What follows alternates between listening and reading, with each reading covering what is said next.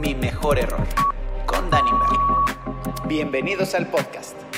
Vamos a empezar este episodio con, con un icono del periodismo mexicano que para mí y para mucha gente, estoy seguro que se acuerda ir camino a la escuela o al trabajo y escuchar la voz de esta personalidad que es, es único.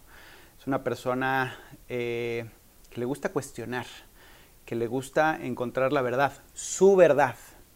Y, todo el tiempo está, es una bala, es una bala y tengo la fortuna de llamarlo amigo, tengo la fortuna de que esté cerca de la familia y la verdad es que a mí me, me, me llena de emoción tener a esta personalidad tan grande hoy aquí en Mi Mejor Error, don Pedro Ferris de Con.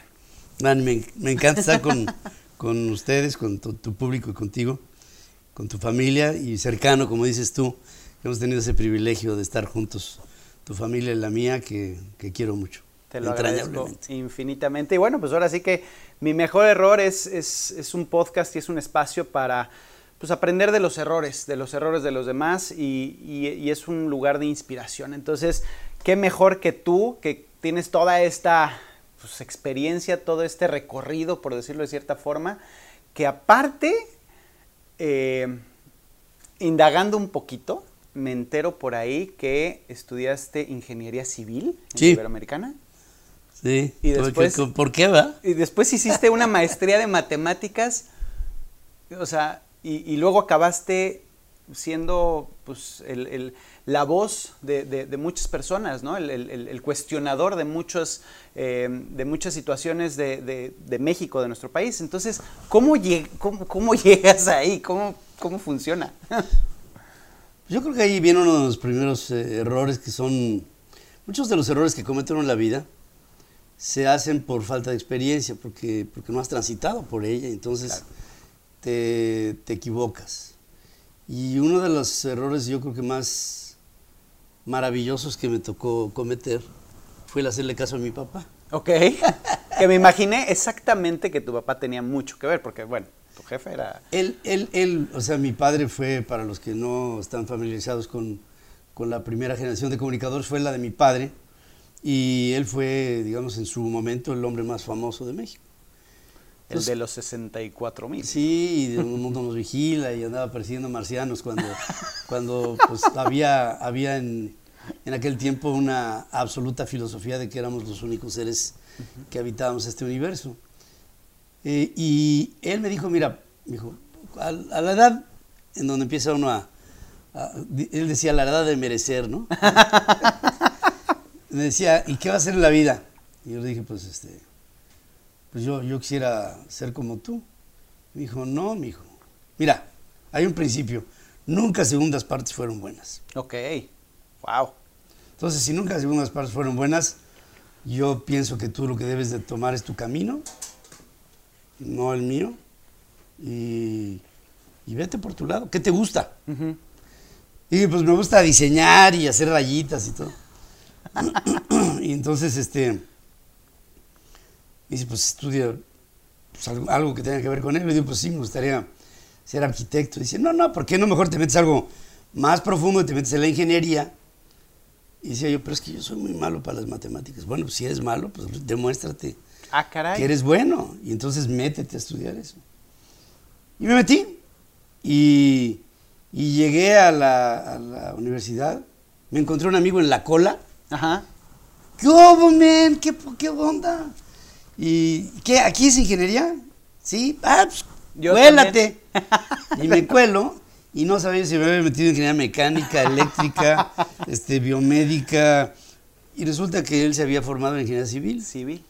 Y yo lo que quería era ingeniería civil. O sea que de, de entrada a entrada me metí a la cola. Te metiste a la cola, pero aparte a la buena cola, porque malo. Era la que yo quería. Exactamente. Que finalmente acabó siendo la cola que yo quería. Pero en fin, el hecho es que me meto ahí y, y empecé a estudiar y empezaba yo a dar cuenta de que era yo, pues, este, muy inconsistente. Ok. ¿En serio? Sí, sí, malo. Malo porque pues, me gustaba más el relajo. Claro. la universidad que Pues sí, las que- clases de la universidad. Sí, o sea, este, pues, vete a, a- con los cuates de farra y esa era la parte bonita de la universidad. Entonces, este, pues me aventé la carrera del indio porque, porque reprobaba yo materias, pero después llegaba verano y había cursos de verano Y y, entonces- decía yo, no, pues ahora sí voy a estudiar, entonces estudiaba y las pasaba y así, entonces la carrera la hice como de emoción, como Mission Impossible, La acabaste completita. la acabé completa. sí. Pero después hiciste una maestría en matemáticas. No, fíjate Ah. que no. La hice antes. Ah, caray. Y te voy a decir por qué. Eh, cuando yo termino la preparatoria, eh, estalla el movimiento del 68. Wow. Sí, cierto. Y en aquel tiempo, ¿quién era el comunicador de México? Mi Tu papá. papá. ¿A quién atacaban los estudiantes? Totalmente. A mi papá. Que mi papá pues, era un hombre que tenía una base universitaria tremenda. Entonces se la pasaba peleándose con Luis Echeverría para decir lo que había que decir en los medios y Que era mucho más limitado que lo que hoy es. ¿no? Sí, muchísimo. Y además, este, mi jefe acabó rompiendo con Echeverría. y en aquel tiempo, pues con decirte que una noche nos aventaron unas bombas Molotov a la casa y llegaron agentes de, de la, de la Policía Federal y, y nos hicieron dormir en el suelo a toda la familia y con los colchones sobre las ventanas. Y, entonces mi papá dijo, pues esto no, no es posible, entonces empezó a sacarnos del país. Ok. Entonces salió mi mamá, salieron mis hermanas, salí yo. Yo acabé estudiando en un internado en, en, en, en, eh, en Suiza, en, Lugano, y ahí había la opción de estudiar este, este, un, mat- un, un- un máster en, matemáticas. matemáticas. Y lo tomé.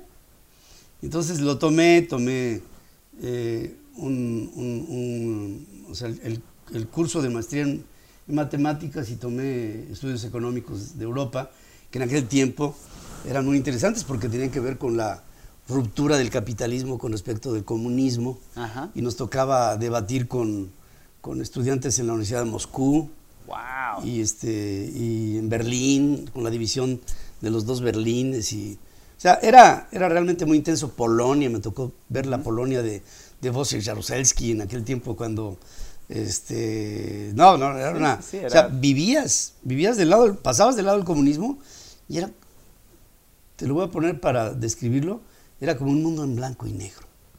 No había glamour, no había color, las mujeres no se pintaban los labios, no se maquillaban, este, no se peinaban, se ponían una mascada, eh, las calles eran sórdidas, frías, no había comercio, no había este, escaparates en las calles, no había nada.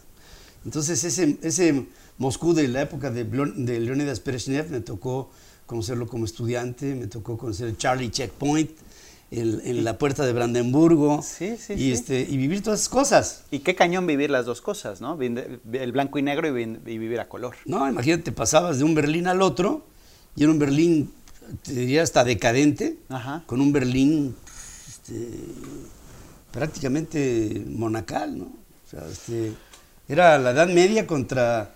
Y además, Contra la revolución. contra una revolución que estaba dando en el mundo porque, porque la sociedad estaba evolucionando. Entonces, eh, se convirtió para mí en algo muy importante, muy interesante. Y ahí aprendí una lección, fíjate. Ahí cuando eh, llegó un- uno de mis primeros exámenes de matemáticas de, de ecuación, eh, ecuación de segundo y tercer grado, entonces este, llegó un, un doctor inglés que nos daba clases de, de cálculo, Dr. Grow. Ok. Y me Qué dijo, buena memoria tiene, eh, sí. y me dijo, este, nos dijo al salón, eh, well guys, I'm going to have to take my lunch because it's snack time. Entonces salió, y cuando se salió, yo dije, pásame la 3. y, y- y- y ya tienen la 5. Yo veía que todo el mundo como que se retraía y no me No te hacían no caso. me comunicaban No, no, no te su ardor, ¿no? Y yo decía, pues, ¿qué pasó? Y uno de mis compañeros me dijo, oye, yo vengo aquí para probar mis conocimientos, no los tuyos. Ups. Porque yo lo que le decía es, pues yo ya tengo la 1. Ya te las paso, tú Te las paso, pásamelas. Y, y entonces, este, ahí hubo un choque cultural en donde me di cuenta de que copiar era malo. Claro. O sea, no era bueno. Sí, sí, sí, sí, sí, es Y, muy real. y aprendí una lección. No vuelvas a hacerlo. Porque me lo pudieron haber dicho 80 profesores, no hubiera hecho caso. Porque es la competencia del profesor Contra que cacha al, al alumno. Claro. Pero si un alumno cacha a un alumno y le dice, No está bien eso. yo no vengo a eso, no sé tú, Ups. y te pones a pensar y dices, ¿a Sí. qué vengo? ¿Qué estoy haciendo aquí? Totalmente. Y eso, eso fue una lección de vida. Bueno, total que acabé, acabé todo.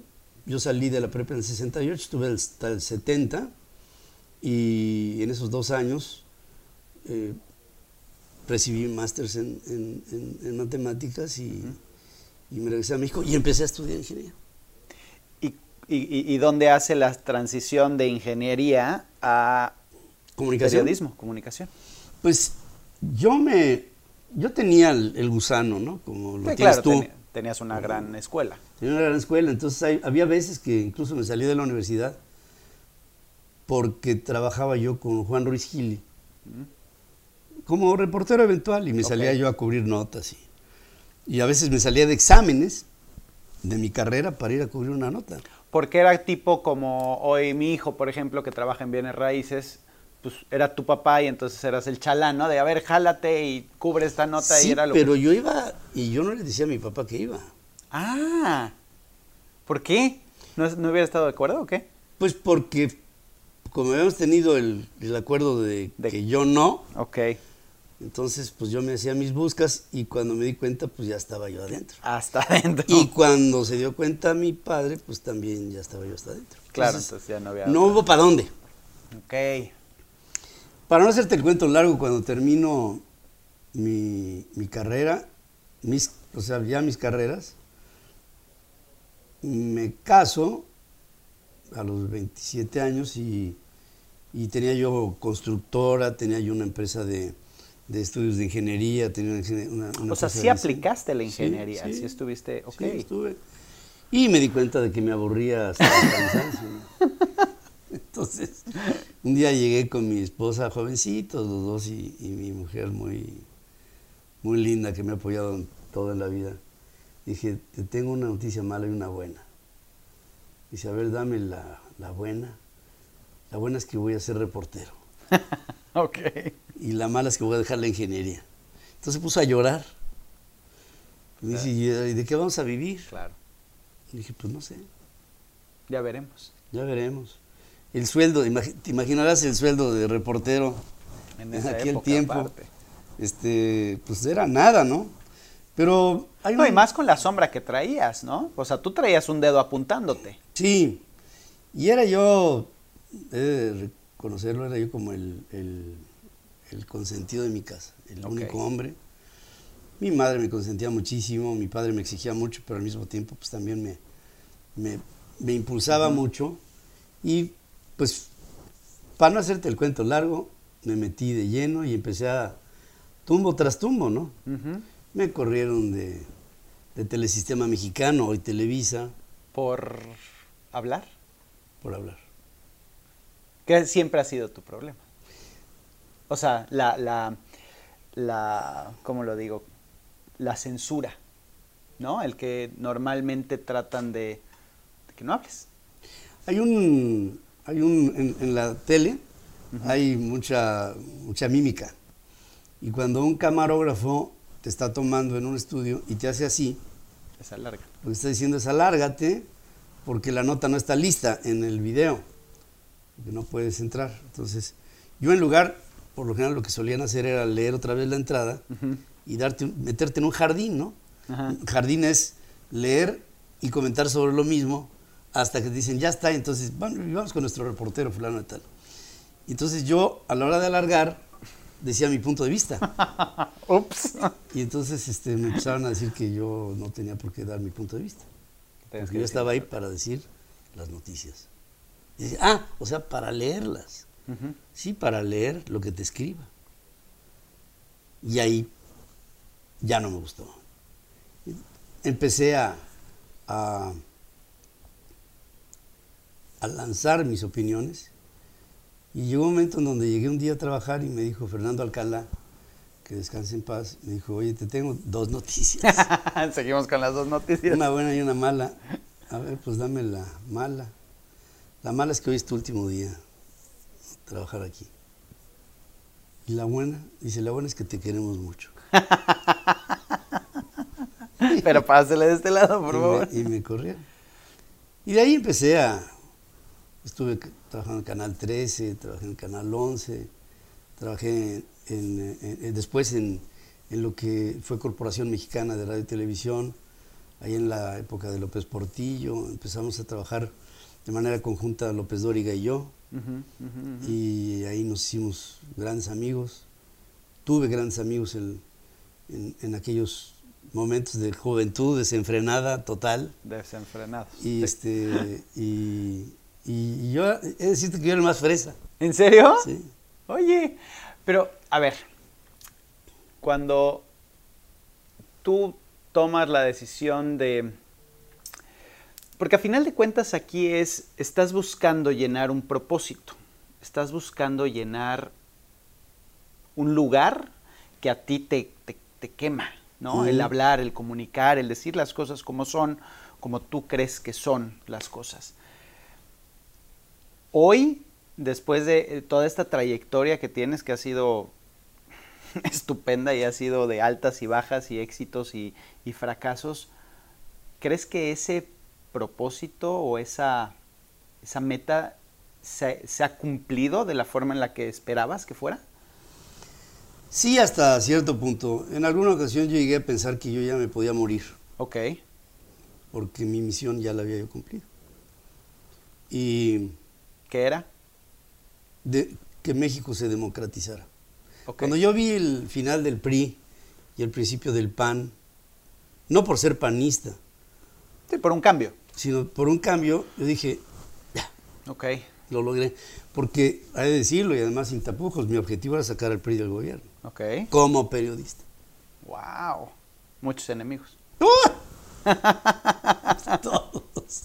Todos me deseaban tantas cosas que, pues a veces, este volteaba yo para todos lados y los gobernadores iban en contra de mí, los diputados iban en contra de mí, los senadores iban en contra de mí, el presidente iba en contra de mí, este, pues todos.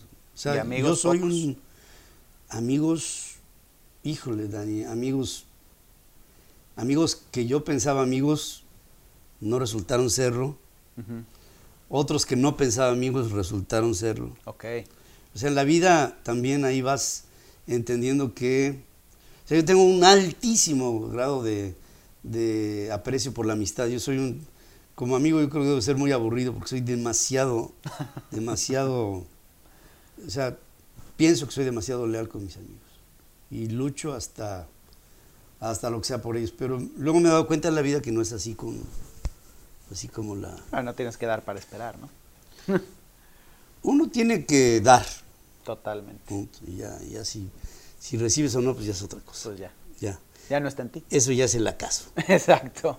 Sí, pero yo creo que dentro de mis muchos, muchos errores, pues yo creo que también tenemos que hablar de eso, ¿no? Uno de los, de los, de los graves errores que cometí en mi vida fue que esa pretensión por ser eh, justiciero y, y este, bronco y todo, me hizo refugiarme en mi ego Claro. porque pues, era lo único que tenía de mi lado. O sea, a veces este, me tendían la mano para, pues, para dialogar, para entender, y yo no.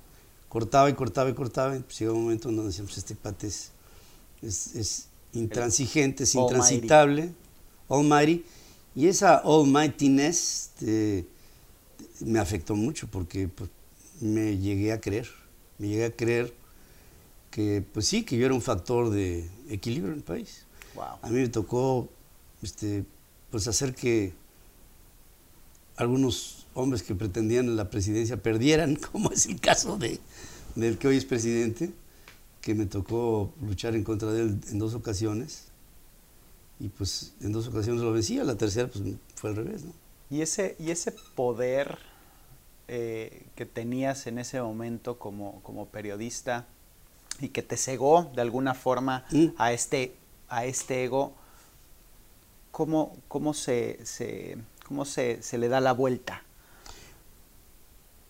Cuando te dan la vuelta, Ouch. cuando sientes que la gente te da la espalda, cuando te sientes amenazado, cuando te sientes eh, arrinconado, cuando te, cuando te sientes solo. Y entonces ahí tienes que tomar traguitos de humildad y de tolerancia y, y entender que... A mí me lo dijo muchas veces mi padre, lo que pasa es que a lo mejor no lo alcancé a escuchar. Me dijo, en la vida hay que estar preparado hasta para tener éxito. Totalmente, O sea, hasta para eso. totalmente. Porque ve a los que tienen éxito, que no tienen preparación, ahí tienes un boxeador que se convierte en campeón mundial de peso mm, mosca, y la francachela, y las viejas, y, y las drogas, y, y el dinero, y aviéntale, y los amigos, y, y a la hora de que se acaba la gloria, que no hay una no hay un porqué, ¿no? No no y aparte muchas veces las cosas llegan tan rápido que no te las esperas. no. No, llegan a lo mejor en los momentos en los que no estás tan listo para eso. O Correcto. sea, si todo esto me hubiera llegado hoy a, a mis 70 años, a lo mejor lo hubiera entendido mucho mejor. Pero me llegó en un momento en donde pues, mi vida era poca madre, ¿no? Claro. Y tenías aparte o sea, no te decían que no. Al Nada. contrario, ¿no? No, al contrario, me gustaba hasta cierto punto ser un hombre temido. Wow. Qué, o sea, qué difícil reconocerlo, ¿no? Digo, años después, madrazos después. Muchos golpes después y muchas experiencias. Y fíjate lo que es la vida, ¿no? A mi edad estoy aprendiendo cosas, ¿no? claro. y, y tomando mis, mis dosis de, de aceptación y de, y de ver la vida con optimismo, porque esto te puede llevar a la amargura, ¿eh? Totalmente. Te puede hundir. o a la depresión, o a la incomprensión, es que a mí nadie me comprende, La víctima. La la victimización. victimización, pero no, o sea, el que se ríe se lleva. Claro. Y aquí el que tenga miedo a los fantasmas, que no salga en la noche porque, porque, porque esto es así. Entonces, en este juego eh, me ha tocado evaluar, y a tu pregunta original, te diría que no he acabado de cumplir Ok. con mi objetivo, en otras palabras. Porque todavía yo creo que tengo peleas por, por escenificar y, y, y objetivos a, a perseguir. ¿Quién, a, a quién es la persona que más le, le has aprendido? ¿Y por qué? O sea, puede ser para lo bueno o para lo malo, ¿no? Porque muchas veces tienes, siempre lo hablamos de esta persona es un modelo a seguir porque hace las cosas bien. Pero también existe el otro lado. Esta persona hace las cosas muy mal que ya le aprendí lo que no quiero hacer. ¿Cuál es, para ti, quién, quién sería esa persona? Yo, yo he tenido así amigos, amigos, amigos, amigos, uno. ¿Ok? que me dejó. O sea, me dio la espalda. Era como, no era mi amigo, era casi, casi mi, Tu hermano. mi hermano de, de- Wow. de sangre, ¿no? No nos hicimos un examen de, de ADN, pero haber sido igualito. El, el problema que él tenía es que es extremadamente rico, es uno de los hombres más ricos de México. Y me enseñó todo lo malo que puede ser el dinero. Wow. todo lo todo el exceso todo el- todo lo que supuestamente puedes conseguir con dinero entonces eso me rompió algunos de mis de mis limitaciones mentales ¿Ok? y yo llegué a pensar que a través del dinero pues, se podía conseguir todo Claro. todo. Y que no había límite aparte. Entonces, no hubiera límite de dinero. entonces, este, eso me hizo aprender otra vez por el lado malo, ¿no? Sí, porque tienes razón, muchas personas preguntan, ¿quién te ha inspirado? No, pues te puedo hablar de quienes me han inspirado, por supuesto. De hecho, él, que me hizo tanto daño, Por supuesto. o que yo me hice tanto daño a través de él. Eh, correcto. ¿Mm? Sí, exacto. Más que- no más fue que su culpa, fue, daño, no. fue tu culpa. No, no, fue mi culpa, por supuesto. Entonces, eh, también me hizo capitalizar, ya que estamos hablando de dinero, la parte buena que te lleva a ese aprendizaje. Claro. Y capitalizar de ese error. Y capitalizar de ese error y, y llegar a la conclusión que en la vida el dinero es un juego y es un medio para vivir, pero no para ser feliz.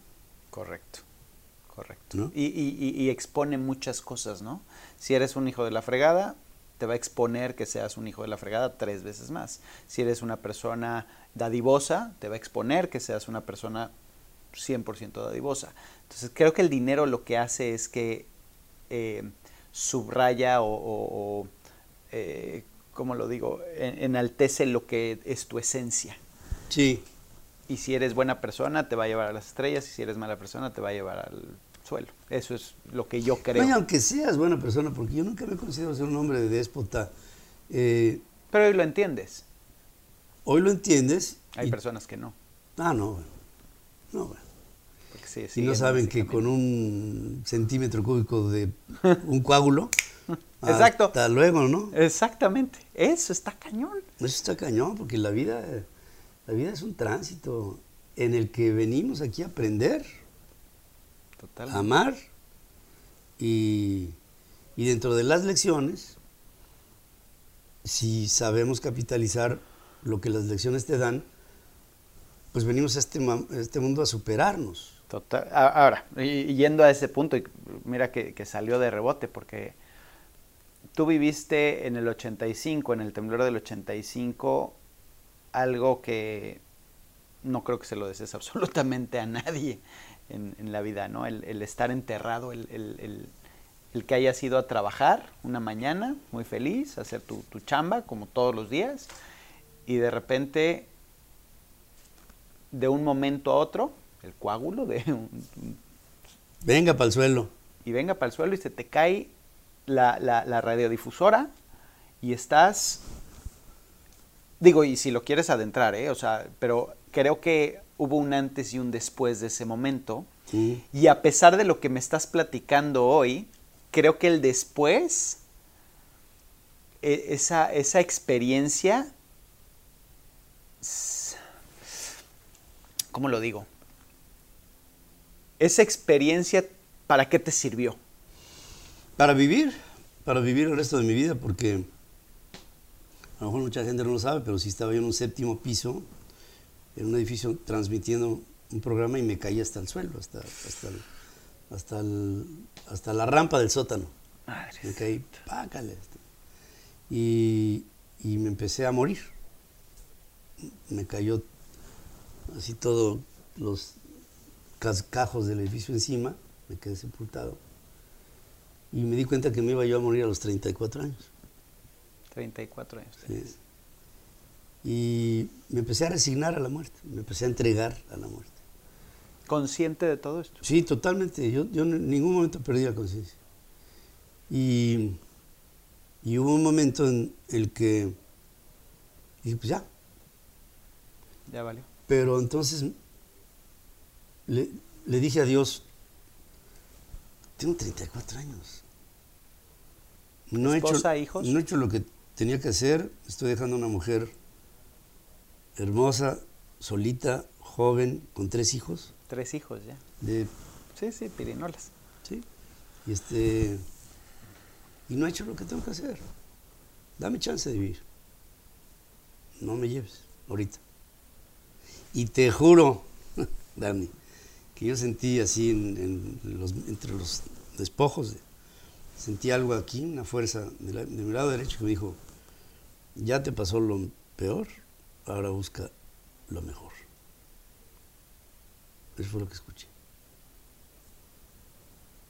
Sentí a Dios aquí, te juro. ¿eh? No, y Y Dios estaba ahí. ahí estaba. porque si no, no estarías estaba. aquí. Y me dijo, ya te pasó lo peor, ahora busca lo mejor. En ese momento, la tranquilidad y la placidez de irme se convirtió en una angustia brutal por sobrevivir. Wow. Entonces empecé a rascar como pude para tratar de salir de ahí. Me lastimé las manos, este, pasó todo. Y alguien por ahí vio que se cayó un- una especie como de cascadita de, de arena, que algo se movía abajo y era yo. Wow. Ay, ay, ay. Sí, entonces de ahí ya salí.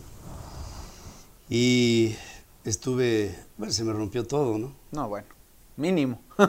Estallamiento de vísceras, se me rompió la columna en cuatro, todas las costillas, eh, la frente, la nariz, se me rompió el pulmón derecho. es un milagro. Un milagro, o sea, yo no podía respirar, llegué respirando con un pulmón. Y además lleno de cemento. Claro. Sí, o sea, Sí, sí, sí. O sea, Pues, por sí. todos lados. Duro. Y fue una, una nueva oportunidad que te da la vida para, para seguir hablando, para seguir comunicando. Me fui para- a extra innings. a extra innings. Sí. Y me dio la oportunidad de, de triunfar, de trascender, de, de vivir la vida de, de mi esposa, de mis hijos, de, de vivir mis, mis subsecuentes errores y aprendizajes y, y de estar aquí. Wow. Sea, Qué historia. Por eso, precisamente, eh, cuando, cuando empiezo a hacer la. el- el cómo, lo- cómo vamos a poner los mejores errores de, de- de Pedro, la cabeza me daba mil vueltas porque son muchas cosas, ¿no? hay muchos errores.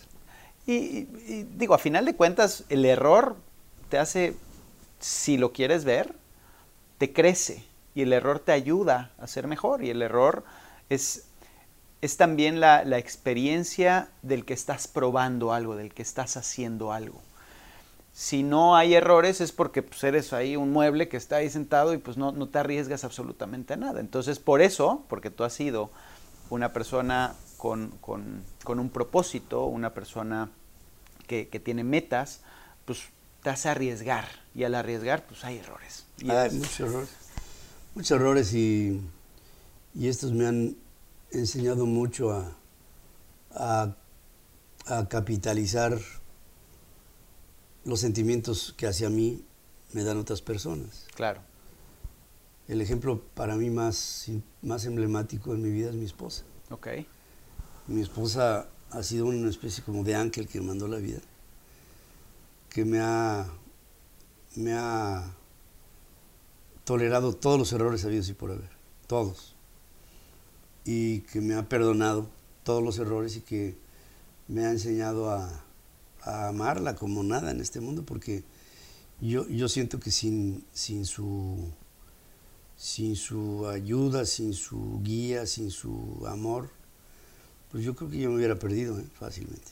Wow. Sí, todos necesitamos. Y tenemos, fíjate, tenemos 43 años ya de casados.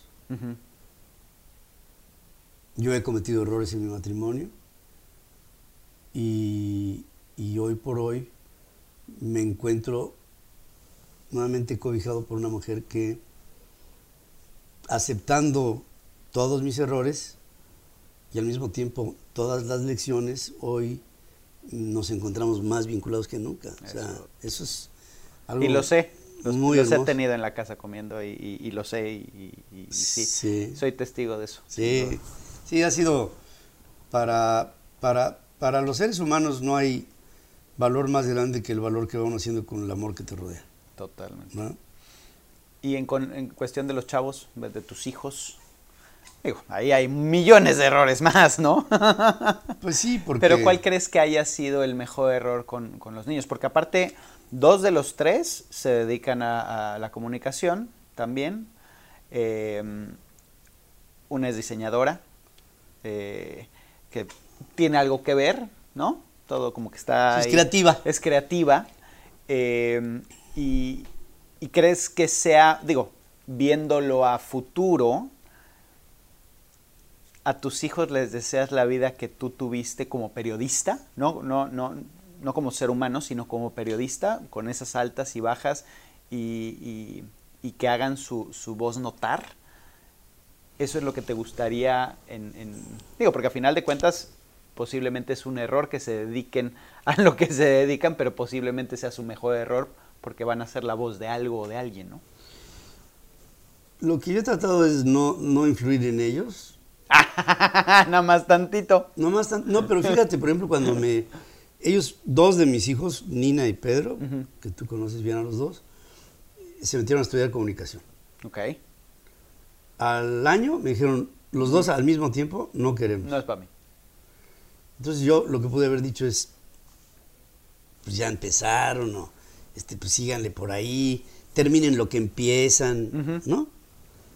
Y yo lo que dije es, pues es su vida. Claro. Yo lo que puedo hacer es apoyarlos en lo que quieran. Ok.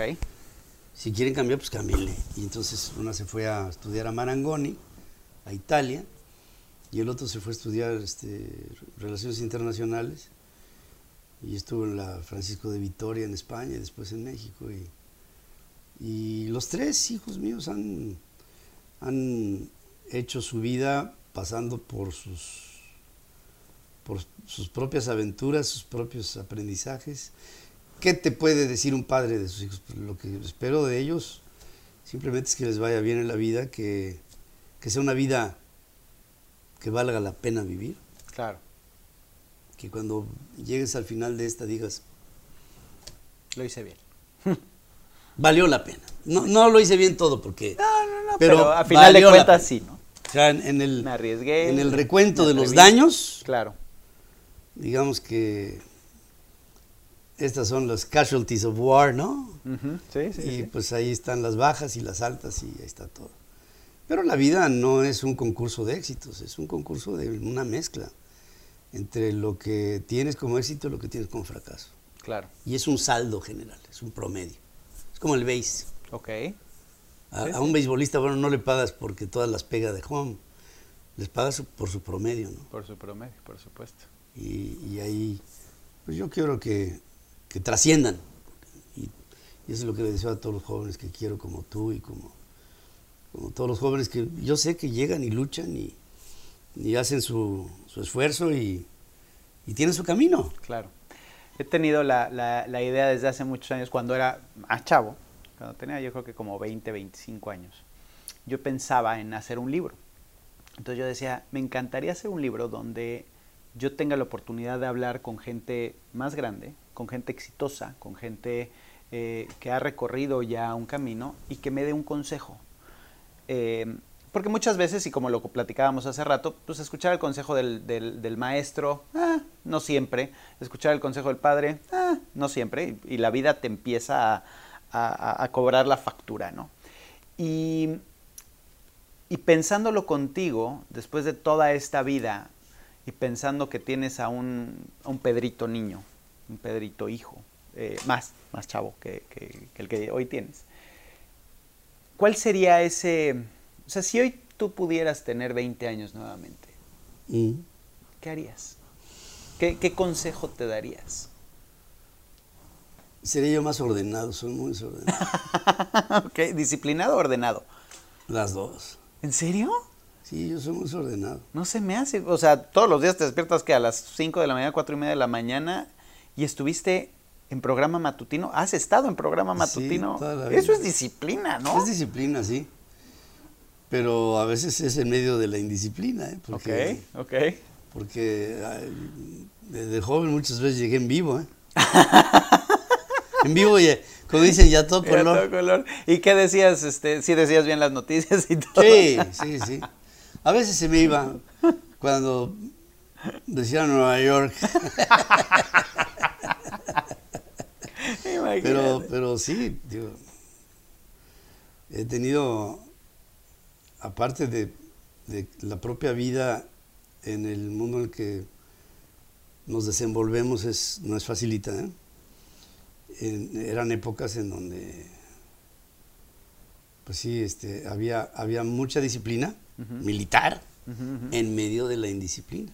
Claro, ese, ese es, eh, Está peor. eso está peor. Eso está peor porque, porque te permite equivocarte mucho, ¿no? Te permite más bien tapar muchas, muchas equivocaciones, muchos errores. Sí, que, y que aparte llueva, truene o relampegue, ahí tienes Ahí que tienes estar. que estar, claro. Y como sea, hablaban papá, denle un alcacer a este muchacho. Una menta, por Una favor. mentita. Échenle dos hielitos, por sí, favor. por favor. Pásenle un té. Pero, pues son, son cosas que vas en la vida capitalizando. Y ya cuando me llegan hoy a, a este a decirme de todo aquello en lo que puedo incurrir en errores, pues yo ya pasé por todo. Claro. Ya no, no, me, no me cuentan nada. Y entonces, ¿cuál sería esa, esa recomendación o ese consejo? Le pondría yo más atención al detalle. Ok. Yo veo el macro y no veo el micro. Y muchas veces, este, bueno, cuando saqué la, la visa para acá, para. Estados Unidos, saqué una visa O, Ajá, sí, de que es la de, especiales. de- de outstanding, quién sabe qué, ¿no? Entonces me, me dijo el agente migratorio, este, ¿cuántos reconocimientos tienes? What? No sé, cabrón. Sí, sí. Tres mil o cinco mil, no sé. Pásame unos, ¿no? Para que no tenía yo ni un, Claro, pues no. ni un trofeo, ni un diploma. O sea, Que eso no es lo importante, ¿no? eh, no los guardaba, no, no llegaba y el diploma y al ratito ya estaba en la basura. y- Aparte es un reconocimiento que te dan en ese momento de vida que no sé realmente qué estabas viviendo. O sea, cuando te lo dan, porque he tenido la fortuna de tener varios reconocimientos,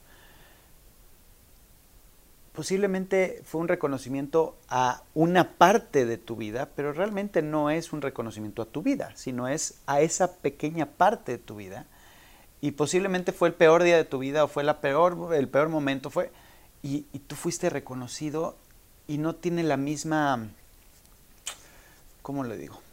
El- la, la- el- la- la misma emoción o sentimiento de cuando te lo dan a cuando tú lo recibes. Aparte los reconocimientos son pequeños accidentes en la vida que te van haciendo duro. Porque sí, pues claro, me reconocieron. Claro. ¿no? Sí, Sí. sí. O sea, ¿dónde está el...? Es como el que... Es como el que es muy rico. Hay un momento en donde el, el dinero es un fenómeno natural. Entonces, para mí el vivir en el medio... del- No tenía yo un solo documento que avalara nada. Bueno, métete, googlea mi nombre y Googleale, ¿no? encuentras, sí, vas- Pero no mucho, porque te vas a encontrar con muchas broncas. Exacto, exacto, porque ahí sí no sé si me Entonces- vas a dar la visa. Entonces a lo mejor no me dan la visa, pero, pero sí, este, ¿dónde están las escrituras de la casa? ¿Dónde está mi título profesional? ¿Dónde está mi cédula de perito en estructura? No tengo la menor idea. ¿Y sirve hoy? Porque muchas veces nos hacemos de cosas que no sirven y nada más como que tapan realmente la esencia de lo que somos, ¿no? Te ponen todos Es que te pones a vivir la vida en el everyday y llega un momento en donde se te va a documentar el pasado. Yo no soy un hombre que lleve en cardex las cosas. Exacto. Va adelante. Y eso es bueno, pero no es bueno. O sea, ni tanto que queme al santo, Eh, ni tan poquito que no ni lo veas, ¿no? Totalmente. Eso te me gustaría tener. Ok. Me gustaría ahora que vuelvo yo a vivir, en la siguiente vida La le siguiente- entro, porque ahorita ya no. ya no. me hicieron no sé si creas en estas cosas, pero A ver, échale. Yo creo en muchísimas Me cosas. hicieron una vez Ana Coudurier, una discípula de un cuate que vivía en Nueva York, me hizo regresiones Ok. Sí, sí, creo en las regresiones, 100%. y me, O sea, creo en muchísimas y cosas. me hizo tres regresiones en las que viví tres vidas este, rarísimas. ¿Y están conectadas? No, Ok. O no que cre- creas. o no que crea, digo por lo que me pude acordar. Una era yo perseguido por un rey. Ah, ok. Esa no, no tiene nada que ver. Esa no ok. tiene nada que ver. Ok, ok. Otra era yo una especie como de como un arquitecto ahí en el periodo helénico algo así. Tampoco otra- nada que ver. Tam- Y, y otra era, era yo este, yo creo que vivía en la, en la era de hielo porque no, no había lenguaje. Ok. Qué increíble, ¿va? Qué, qué... Digo. Porque aparte puedes creerlo y puedes basar tu vida en esas creencias. Y a final de cuentas es vivir la vida en el momento, vivir la vida de la forma en la que tú la quieras vivir. Y eso nada más te, te harta a ciertas ideologías, a ciertas formas de pensar, a ciertas que sean ciertas o no, para ti sí son ciertas. Y que posiblemente te resuelvan una duda o te inspiren o te abran un camino, ¿no? Entonces, por eso creo en todo. Hay que tener la mente abierta. Exacto. Por eso las universidades se llaman así. Porque en la universidad estudia la universalidad. Ok. Y la universidad es, la universalidad es todo lo que cabe en el universo. Claro. A ver, limítalo. Yo tengo un amigo, Carlos Frank, desde aquí saludo con mucho cariño. Es astrónomo de la reina de Inglaterra. ¡Wow! Es un genio. Y el otro día platicando, empezamos a hablar de la vida extraterrestre. Me dice, Pedro, es muy, muy remota la posibilidad de que haya vida aparte de la nuestra. dije, a ver, ¿qué tan remota? Dame un número. Punto cero a la menos 28 por ciento. Y en un universo de este tamaño es muchísimo, Carlos. Y se me quedó y dice, no, desde el punto de vista de proporción es poco, pero desde el punto de vista de posibilidad es todo, ¿verdad? Exactamente. Dije, pues Hermoso. entonces, entonces estamos, ¿no? Y, y, y, yo creo que si te pones a ver el colmo de las posibilidades, hay un proceso matemático que se llama por reducción al absurdo, puedes por reducción al absurdo llegar a conclusiones que son realmente viables. Claro. De cosas que son absurdas, Pero para el hombre ser. común, pero que pueden resultar viables para lo no común.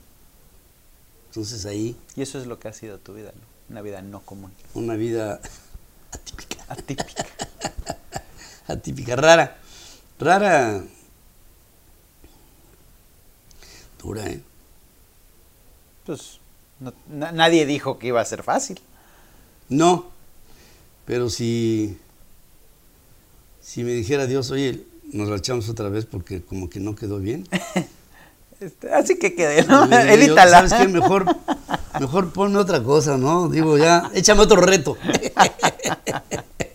Porque sí ha sido una vida azarosa, entendido el azar como, como esa parte, decían los árabes, ¿no? De lo incomprensible y al mismo tiempo incontrolable, porque de repente se te presenta el azar con H intermedia. Y, y, y mi vida ha estado llena de azares, llena. Me, me ha gustado la miel y la hiel. Y la hiel. Por supuesto, la hiel la he sufrido, Pero la miel te sabe mejor, ¿no? Con pero me han hiel. empalagado. Ay. Ouch. Ahora, eso te lleva a que todos los excesos son malos, ¿no? Totalmente. Para uno, para otro lado. Totalmente. Decía el maestro Arreola, que recuerdo con mucho cariño, decía, Pedro, los excesos son malos hasta en la virtud. Exactamente. O sea, no hay que ser ni totalmente virtuoso porque también eso es porque malo. también es malo. Sí lo creo. Qué, qué, qué rica plática, qué rica el, el, el poder picar un poquito de lo que es Pedro Ferriz, porque muchas veces pues nada más lo escuchas, ¿no? Te digo que para mí era ir en las mañanas a la escuela y escuchar las famosas efemérides y las famosas, un día como, de- como hoy, de 1953 nació, Mm, y era estupendo, ¿no? Sí, porque te da un, un contexto histórico. Pero ade- además escuchar tu voz, o sea, yo, crecí con tu voz. Yo crecí todas las mañanas, mi papá ponía el radio y, y yo iba contigo a la escuela. Y hoy tener la, la, posibilidad de sentarme aquí contigo y, platicar, no nada más por lo encimita, sino por lo profundo y, y, lo que nos has compartido, lo que me has compartido, porque a final de cuentas mi mejor error es, es para mí, es, es mi, eh, mi laboratorio para, para yo hacerme una mejor persona. Y si eso ayuda a que los demás agarren ciertas cosas y vivan una mejor vida, puta, pues qué mejor, ¿no? Ya, ya está el, el, em, el, reto cumplido. Pero, pero el tenerte aquí, el, tenerte cerca, el, escuchar tus tantas experiencias y tantas historias que son, no, no acabas. De la forma en la que las platicas, la verdad es que me encanta eh, eh, eh, tenerte, tenerte cerca, me encanta tener a tu familia cerca y, ha sido un, placer tenerte en este espacio. Pues al contrario, cuando yo supe el programa y cómo lo estaba haciendo, me llamó la atención desde el nombre. Ok.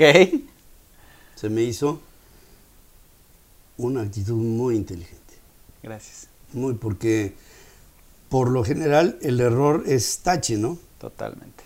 Es como los romanos decían que la diestra era la, destreza, era lo bueno, la justicia es derecha y la siniestra, lo siniestro, es lo chueco, lo izquierdo.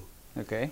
Y este, por lo general piensan que en lo izquierdo, en lo siniestro, no está el aprendizaje. Y yo creo que ahí está. Ahí está el aprendizaje. Y mm, te platico rápidamente, saco un libro, em, lo cual me encantaría que leyeras. Ya está por salir en enero del 2022.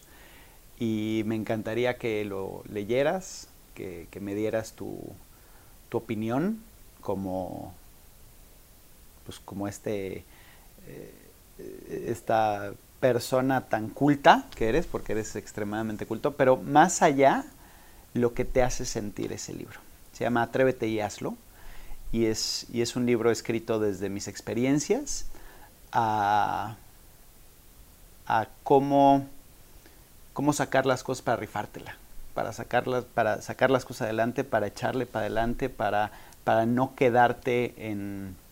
Eh, conformado o conformista con, tu vida, sino constantemente estar buscando las diferentes, eh, los diferentes errores, los diferentes retos, las diferentes cosas que la vida te pone y cómo pasar eh, de ellas. Entonces me encantaría que lo leyeras, me encantaría regalártelo. Mm, y este, siempre, siempre me gusta aprender de mis amigos. Te agradezco mucho que me consideres amigo. No, por supuesto que sí. Y además, eh, tú ya has hecho algo que yo he querido hacer toda la vida. Ok. Que es un libro. ¡Ah! ¿Te ayudo? Pues sí, me dejó mi, mi, padre, me dejó un, Antes de morir platicábamos mucho. Ok. Y me dijo, ¿sabes qué, hijo? Tú estás obligado a, a escribir un libro. Es más, te tengo el título. Yo viví dos vidas. Y en esa narra todo lo que aprendiste en la vida que yo viví. Entrevistando a Kennedy, a, Eisenhower, a, este, a Jackie, a, Charles de Gaulle. ¿no? ¿Cómo? y, si por otro lado, pues la vida que tú viviste. Claro. Entonces, si escribes algo, yo viví dos vidas y cuentas lo tuyo y lo mío y la mezcla, a lo mejor podría resultar interesante. Y no he tenido el reposo para hacerlo, pero lo voy a hacer. Hazlo. Hazlo porque porque se lo debes a tu papá, y te lo debes a ti y se lo debes a la gente también, porque son historias, pueden ser historias increíbles que, que, hagas un pequeño cambio en ellos y, que, no sé, por, por, medio de conocerlos de esta forma, puedas abrir una nueva eh, forma de pensar. Yo creo que lo tienes que hacer. Es más, si lo has pensado tanto, es más, te reto, escríbelo. Escríbelo y, vamos, ahora sí que, vámonos poniendo al día de, cómo vas. hay, una palabra que me encanta en inglés que se llama el accountability. Y, creo que todos necesitamos accountability. Quiere decir que, que tienes alguien que te apoya, y que, pero que te exige. ¿no? Una esposa puede ser, un socio puede ser, eh, un jefe puede ser. Y en este caso yo me voy a convertir en tu, en tu, en tu socio de, de accountability para para presionarte y que se haga ese, ese libro. Y la acepto con todo cariño. Buenísimo. Dale. Así será, ¿eh? Claro que sí, Dani. Pues muchísimas gracias. Síganos a través de las redes sociales. Vean este episodio nuevamente. Sigan viendo los demás. Todos sus comentarios son súper importantes para nosotros. Muchísimas gracias por su apoyo. Mi Pedro querido. Gracias. Gracias nuevamente. Gracias, Dani. Besos y gracias a abrazos. todos ustedes. Bye. Gracias.